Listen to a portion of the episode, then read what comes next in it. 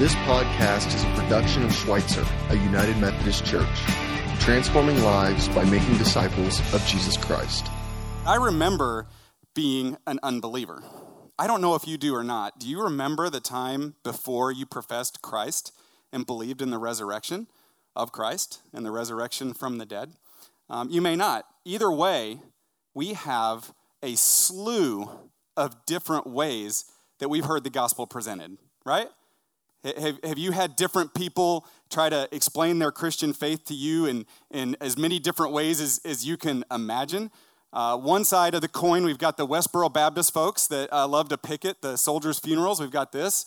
Uh, I happen to be divorced, and so uh, apparently I'm a lifelong an adulterer into eternity.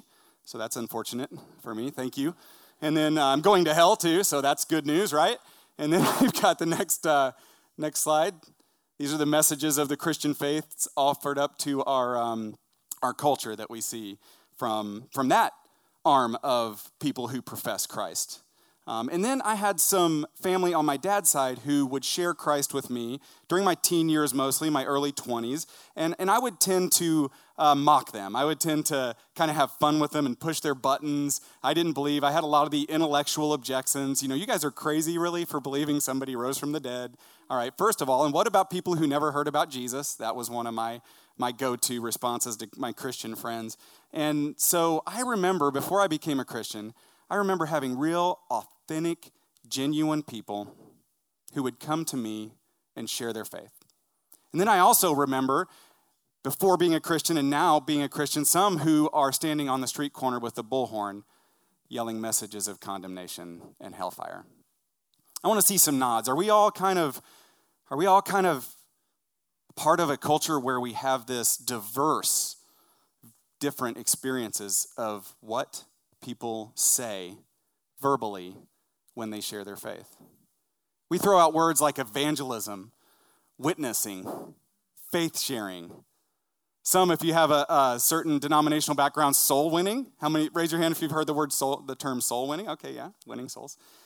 And so, what we have to do when we go to the biblical text is start asking some questions that can take truth in, in this case today, and in the series that we're in, in, the, in and through the life of Paul, that can take truths and then transform them and bring them into our context and our culture today. So from the text that we're going to read, we're going to find out how would Paul speak into the different religious beliefs, the different, the different uh, ways of thinking, the different worldviews. For the rest of my sermon, I'm going to be calling these isms uh, isms are, are many different worldviews and belief systems, really religions that we have out there informing the culture and influencing us that are in opposition to Christianity. So we are in the series, uh, Paul, the Road Ahead, and in uh, Sunday nights, Bob is leading a uh, Bible study. How many of you are in Bob's Sunday night Bible study? He's got a pretty good crowd in there. Did you guys make announcements in this service for that? Okay, well, he's got like 70 people in there. It's a big, big class. And, and they're going over a book called uh, The Apostle. And it's written by a guy named John Pollock. And this is one of the quotes that, that the author, through the lens of Paul, makes. He says, Christians must outlove, outjoy, outthink, and always welcome those who oppose them. I just love that quote because if you look at that, you hear a lot of preaching and teaching, and you hear a lot of messages coming at Christians saying we need to outlove those outside of the church, right? That's a pretty common message. You also hear that we need to have joy. We need to show the world that you can have joy in the midst of pain, trial, suffering, and even death. Right? We hear those messages. But how often do you hear from the pulpit or from Christian teaching or from those who lead you that we need to be out thinking the culture? We need to be listening to the perspectives of the Bill Mahers and the Christopher Hitchens and the Oprah Winfreys. And we need to be saying, okay, this is where you're at. We're starting there. Now let's think through what it is that you believe. And let's think through, if you'll allow us, what it is we believe and why we believe it matters so much. Are you with me? All right, we're going to go to Acts chapter 17 and we are going to look at um, the, the text in three different, three different times. We're going to we're gonna read some, some of the passage, we're going to stop and unpack it, and then keep going forward. Now, while Paul was waiting for them at Athens, his spirit was provoked within him as he saw the city was full of idols. So he reasoned in the synagogue with the Jews and the devout persons, and in the marketplace every day with those who happened to be there. Did you hear that? He's reasoning in the synagogues. Those were the churches, those were the Jews did church. So he's, he's giving them a reasonable reason to believe this, this new message of the resurrection. And then he's out in the marketplace, he's in the public square, and he's proclaiming the gospel. Some of the Epicurean and Stoic philosophers also conversed with Paul. Some said, What does this babbler wish to say? Others said, He seems to be a preacher of foreign divinities because he was preaching Jesus and the resurrection. And they took him and brought him to the Areopagus, saying, May we know what this new teaching is that you are presenting, for you bring some strange things to our ears. We wish to know, therefore, what these things mean. Now, all the Athenians and the foreigners who lived there would spend their time in nothing except telling or hearing something new. So, I want to stop there and kind of talk about the two particular philosophies because Luke took the time to name them. And the two philosophies that Paul was addressing, uh, those that he was in conversation with who invited him to, to proclaim the message on the larger stage, were the Stoics and the Epicureans. Now, it's important to see what it is that they kind of staked their belief system in. The Stoics believed in an afterlife. They believed that how we lived mattered in our afterlife. They believed, though, that the purpose of living was to try to escape pain at all costs. That, that you, need to, you need to live virtuous, you need to keep from being, bringing pain and suffering on yourself, but you also need to kind of dial down your expectations. Don't expect too much out of life. Don't pursue too much and just learn how to be happy with what you had. The Stoics were very much a minimalist kind of a mindset. They, they believed in just living within your means, living in this life, but it was very much an endure this life kind of a mindset. Just hold on, it's gonna be better on the other side. These were the Stoics, this was their mindset. And then you had the Epicureans.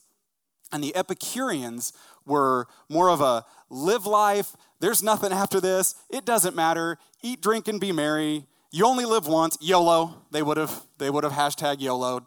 And you know, this the Epicureans have this kind of hedonistic approach to life. It's if if it feels good, do it.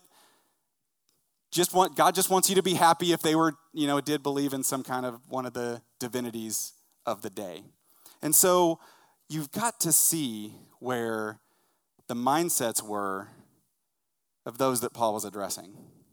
Then we're going to see later how we today are actually influenced quite dramatically by those same mindsets in our culture. Let's keep going. Acts chapter 17, we're going to pick it up in verse 22. So, Paul, standing in the midst of the Areopagus, said, Men of Athens, I perceive that in every way you are very religious. For as I passed along and observed the objects of your worship, I found also an altar with this inscription to the unknown God. I just love that. They're hedging their bets, right? just in case we're wrong on all these. Cover, we were covered. What therefore you worship is unknown, this I proclaim to you. The God who made the world and everything in it, being Lord of heaven and earth, does not live in temples made by man, nor is he served by human hands, as though he needed anything since he himself gives to all mankind life and breath and everything. And he made from one man every nation of mankind to live on all the face of the earth, having determined allotted periods and boundaries of their dwelling places, that they should seek God in the hope that they might feel their way toward him and find him. Yet he is actually not far from each one of us. For in him we live and move and have our being. And even some of your own poets, Paul quoting the Greek philosophers and poets here. For we are indeed his offspring. Being then God's offspring, we ought not to think that the divine being is like gold or silver or stone, an image formed by the art and imagination of man.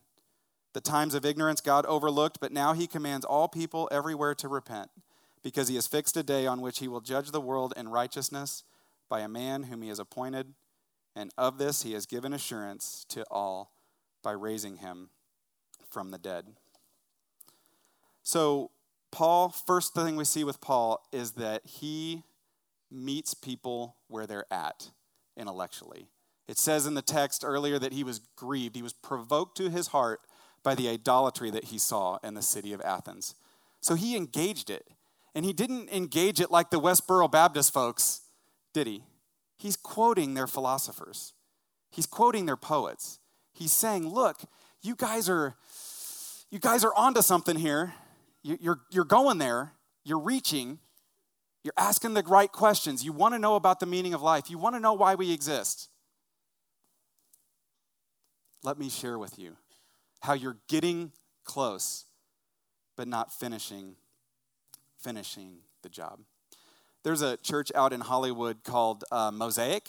Uh, the pastor is Erwin McManus. He pa- pastored, pastors this church for a lot of years, and he planted it in Hollywood, very strategic location.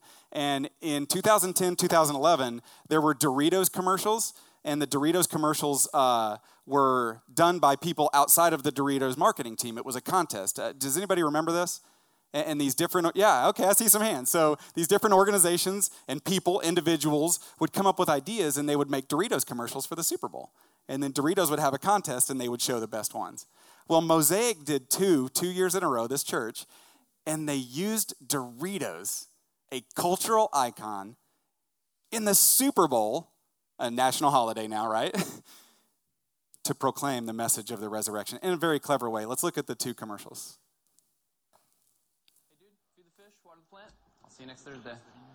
And welcome back on this beautiful Thursday morning. Next up,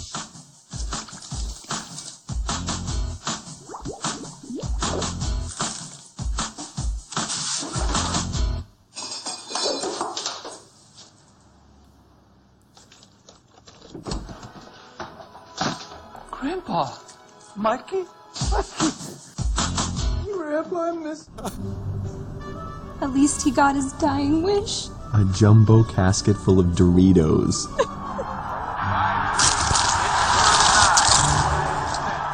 Genius. Yeah, free Doritos and he'll get out of work for at least a week.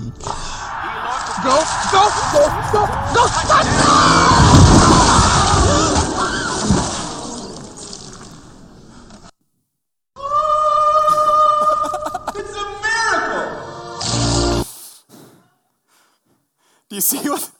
you see what the central theme was in both of those messages? Resurrection, right?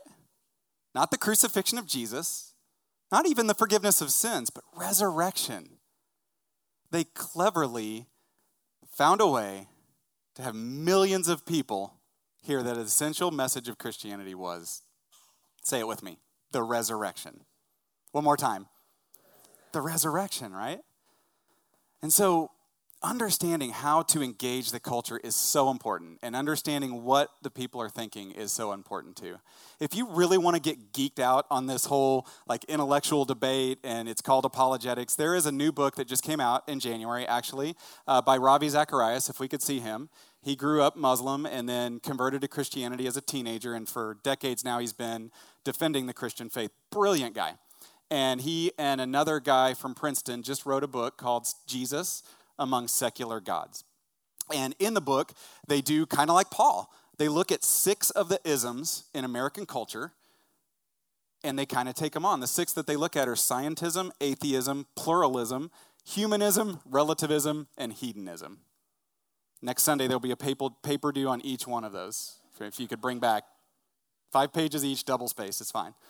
You can do this. No, but if you really just really want to get geeked out on it, pick this book up. It gives you a really good idea what the people in the culture, if you have unbelieving friends and you're talking about your Christian faith with them, this will help you understand where they're coming from in a lot of ways, I think. So, you guys know KJ Rolke, obviously. He and Taylor were interviewed by Bob Cassidy. And so, as young adults, we wanted to kind of hear uh, from them, hear from you as a demographic as to what your ideas are about how, as a church, we could engage the culture in a in a fresh, new, and different way. So if we could show that video now. One of the versions that I love is um, when Paul writes, you know, to, we're aliens in a foreign land, like we're in the world and not of the world. Um, and I think it's really cool that Paul is so good about um, engaging the world through the world's means, but bringing the truth into that conversation. He gives credit to, um, to the people of his day, to the, uh, the intellectuals, to the academics, to the artists, and he says, "What you're doing is good. It is." Uh, it's good. It's good work, and like there's merit and credit to it. And he doesn't discount it and say like, ah, that's all just bad thinking. But he says, well, at least in my mind, he says you're not going far enough. You've gone 90% of the journey, but the 10% is where real redemption and where real salvation comes, uh, and that 10% is Jesus Christ, um, and that the little bit that they're missing. I think that Schweitzer in 2020 can be the place where uh, people can authentically express themselves as human without fear of judgment, um, without fear of betrayal, uh, without fear of um, feeling like if they do something wrong, that they immediately ostracize themselves from the community. Um, but instead, they can just go and say, I've got these thoughts. What do you think? And it's not, it means not backing down from hard conversations, especially about uh, buzzwords in 2017, like I'm sure uh, homosexuality and gender uh, equality and gender sexual orientation and things like that, conversations about race, conversations about politics, conversations about um, what it means to just be like a well i guess there's more gender too but what it means to be a man or a woman you know or what it means to be a christian man or a christian woman and, and what it means to have um, a whole household you know of a good safe nuclear family that just has no fear of divorce or no fear, you know, things like that. And it's it's not entering into those questions um, without intelligence. It's not entering into those questions without doing some research, and it's not entering into those questions into those conversations feeling like you have all the answers, but rather you say, "Here's what the best minds in the universe on Earth think about how we answer those questions." And here's what I know God would say. And how do we make those two things align? And how does that then change the world and change the place that we're living in? All right. Well, I want to thank KJ for his witness and invite you. I didn't get permission to do this, but invite you to talk to him. He's just really good and loves to articulate how Christians need to be engaging the culture. And if some of you were wondering, uh, Taylor Likes is our creative, and he wasn't just in there for uh, window dressing okay? He wasn't. I mean, he was. Uh, he looked great, but there is a seven. There's how long is the video? Seven minutes. On the tell page of the website, where Taylor is more than eye candy. All right, you get to actually hear him say something. So check that out. So KJ's video reminded me of uh, my wife and I are watching Criminal Minds on Netflix. Uh, we we do uh, love to have one show at a time. We're kind of going through, and in season five, there was an episode where a truck driver was picking up uh, women, abducting and killing them. Uh, a lot of these TV shows understand how to capture the human condition, right? Really good at that. And so by the end, um, the truck driver kills himself because he gets caught, and the mother had already died in the, in the narrative. And so they get to the end, and a character named Prentiss, um, the girl over there on the left, and then the, uh, the beefcake there, um, Morgan, yeah, he, uh, he and her are on the plane going back, and they're having this deep conversation. And it, it was at the end of the, conversa- of the episode, and I was tired, and it woke me up. And, and Prentiss says, You know, I just, I'm overwhelmed by all of the evil that we encounter. And Morgan was like, Well, the girls, um, it was either aunt or uncle or someone in her family stepped in and is taking them into her home. And, and Morgan goes, You know, I'm, I am too, but I'm also encouraged by all of the good that we encounter. Big pause, and Prentiss says, Do you think it evens out? Morgan says, I'd like to think it does. I'd like to think it does. There's scales. Do you see what they're thinking here? And then the show isn't over. It goes to a final scene, and the final scene is a truck driver picking someone up and taking off. Oh. And then I fell asleep. Do you see how the, the culture, like KJ said, is just over and over in film and television and music and the arts have this gripping ability to, to capture us with the recognition of what the human condition is. How are we all experiencing life the same way? But then that final scene, and I think to myself, the final scene in the Christian life every single time is resurrection. Every time. Romans 8, Paul, after all that Paul goes through in his life snake bit, whipped, shipwrecked, run out of town, jailed he writes, For we know that all things together work for good to those who love God and are called according to his purpose. He writes from a Philippian jail, he writes to the Philippians from jail, an entire letter about joy in chains. And I think to myself, while the culture and the isms have done a great job of pre- presenting the condition in which we live that causes us so much pain and suffering and hardship in this life, they've done a really poor job of connecting the resurrection as the final scene in every one of our relationships and every one of our endeavors, certainly at the end of our life. Actually, not just the end of our life. And I've been through a lot in my life, and I can tell you if you keep your head down and your eyes focused on the message that we claim to believe of resurrection, there is resurrection. There are winters, but there are always springs. Do spring always come? Yes or no? Always. Our story never fades out to the truck driver picking up another victim. That's not how it ends for us. And Paul, Paul does an amazing job of entering into that public square, entering into the debate, and say, look at, you guys are getting it. We are his offspring, he says. Okay, you got that. The poet nailed that one. In him we live and move and have our being. You, you think that God is kind of in everything, that God is in the trees, like the Force in Star Wars. Okay, well, you're a little off, but there is a God, and He does have a spirit, and He does invade the world and show us the results of living in the resurrection. This, the second thing we see is that Paul did not compromise the message, the message that I just presented to you. You see, he, he understands that we can accept parts and bits and pieces and maybe even a majority. I don't know. KJ in the video says they get 90% there. You can debate the percentages. They're missing the last 10%. Wherever you put how far these different isms have got it right, you have to understand that as Christians, we engage and say, okay, we're going to recognize where God is working in and through you, whether you even know it or not. Where God has given you creativity, where God has given you parents is parenting is, is the biggest example for me, where God has given you the ability to love unconditionally. Parents, you don't get a lot back from the, the kids the, at the infancy age, right? I mean, you get the kiku, but they're not helping you out. They're not picking up the bills. They're not running any errands for you. It's unconditional, right? Like we know, all of us humans understand unconditional love and the need that we have that in relationships. So we learn to accept, but we understand that acceptance of certain parts of a belief system is not affirmation of the entire belief system. I think we have a phobia. A lot of Christians think, well, if I if I give and I tell them that that creation was 4,000 years ago, or might have been 4 million years ago.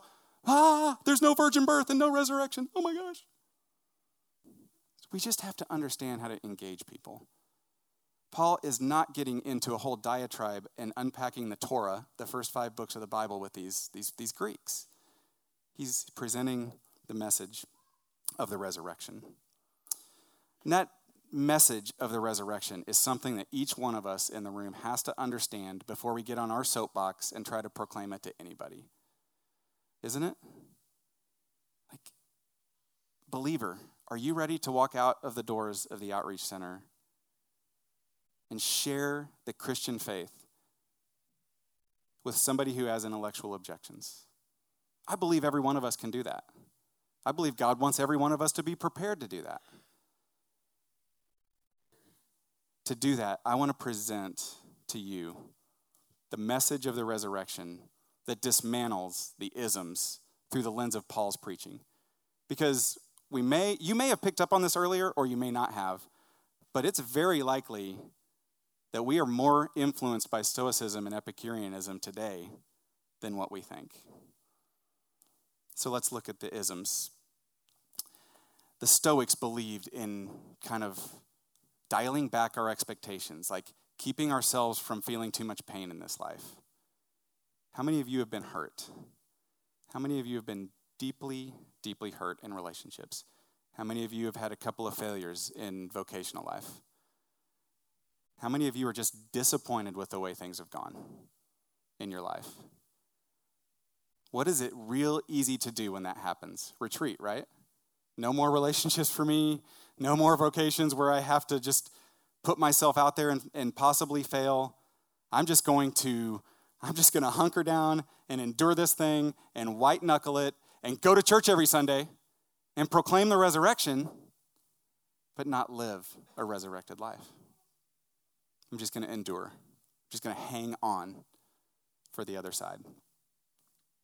Jesus would say to you today that I wept. He wept at the tomb of Lazarus, his friend that was dead.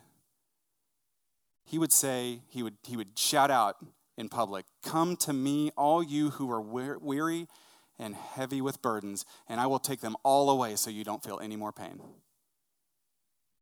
I want to see how many people were paying attention. okay, that's not what he said. He said, Come to me, and I will give you rest. Take my yoke upon you and learn from me, for I am gentle and lowly in spirit, and you will find rest for your souls. He's saying, Look, this world is going to be hard, and you're going to engage it the way that I did. You're not going to retreat, you're not going to isolate, you're not going to look at your past failures and be defined by them. Because the whole world looked at the crucifixion and they saw failure. But our message is that the crucifixion was a message of hope and redemption and success. It was the only way to get to the resurrection. So if you are influenced at all today by a stoic mindset, a white knuckle it, bear down, just get to eternity, I'm here to share with you that Jesus said it is better to give than to receive. And that looks really good on bumper stickers. It looks really good crocheted and on posters and t shirts. But it looks even better when you actually live it out. the Epicureans, those of us that are influenced by the Epicurean mindset. Um, this is just a God just wants me to be happy. God, God just wants me to have health, wealth, prosperity. God just wants everything to work out for me. God wants me to experience pleasure in this life. And before you think I'm talking about sex, drugs, and rock and roll, I'm talking about just taking the pleasures of this life, vacations, hobbies, good food, good friends, good drink, good experiences. And I'm not telling you not to experience any of that. I'm telling you that those things aren't worth staking your eternity on. There's a story in the Gospels where a guy is really getting wealthy. He's stockpiling all this wealth, and he says to himself, Well, what am I going to do with all this stuff? I'll make some storehouses, and I'll put, put it in the storehouses, and then I can bring more wealth. And Jesus says, You fool. Your life could be taken tonight. And then what of all your wealth? The message of the gospel, the message of resurrection to those of us who are, have an Epicurean influence in our lives, is that there is life on the other side of this. The way we live here matters. The way we give here matters. It matters not only in this life, but it matters in the life to come. And in fact, in the upside down kingdom, like I mentioned before, giving is actually better. Living for God is actually better than living for the things and the sensual pleasures of this world. There's a pastor years ago who coined the phrase Christian hedonism. And he, he staked a whole kind of book around it, and, and it captured me. I don't necessarily agree with all the guy's theology now, but think about that Christian hedonism unlike the, the Stoics have got it completely wrong when it comes to what it is that we're supposed to find our pleasure in. the Epicureans have got it all wrong that we should just seek after pleasure, eat, drink, and be merry. You only live once. A lot of our folks at Church at the Center in the recovery community say there ain't no high like the most high. And I really didn't give that much credence for a while. I just kind of laughed about it. But you know what? There's something there. You truly can get this, this high, this experience from living with and for God that you can't get in anything else in this world. So we finish off the text and we see how the people of Athens respond. They respond three different ways. Now, when they heard the resurrection of the dead, some mocked, but others said, We will hear you again about this. So Paul went out from their midst, but some men joined him and believed him, among whom were also Dionysius the Areopagite and a woman named Damaris, and others with them. So, where are you at today? Which of those are you? How are you going to respond today? I would say if you're here today and we love it that this is a campus where people can kind of come and just say, you know what, I don't believe in this yet, but you people are really doing a lot of good stuff and, and you seem to be really nice. I haven't hung out in your living room yet, but you know what, I want to come back. I want to do more with you. And, and we see that on campus and we celebrate that. We're glad you're coming back. Some of you are coming back and listening to the message, others of you believe. You've picked up and you've joined Paul, you've joined Pastor Bob and the staff and the vision of this church. And I just want to encourage you today to discard and remove any influence that you have in your life of the Epicureans and the Stoic philosophies and believe the resurrection matters in every area of your life. Prepare yourself to share the message the way Paul did. Prepare yourself to engage the culture. Don't retreat from it, but engage it. Engage it. Give them credit where credit is due, and invite them to hear what we believe through love and through prayer and through your service to them.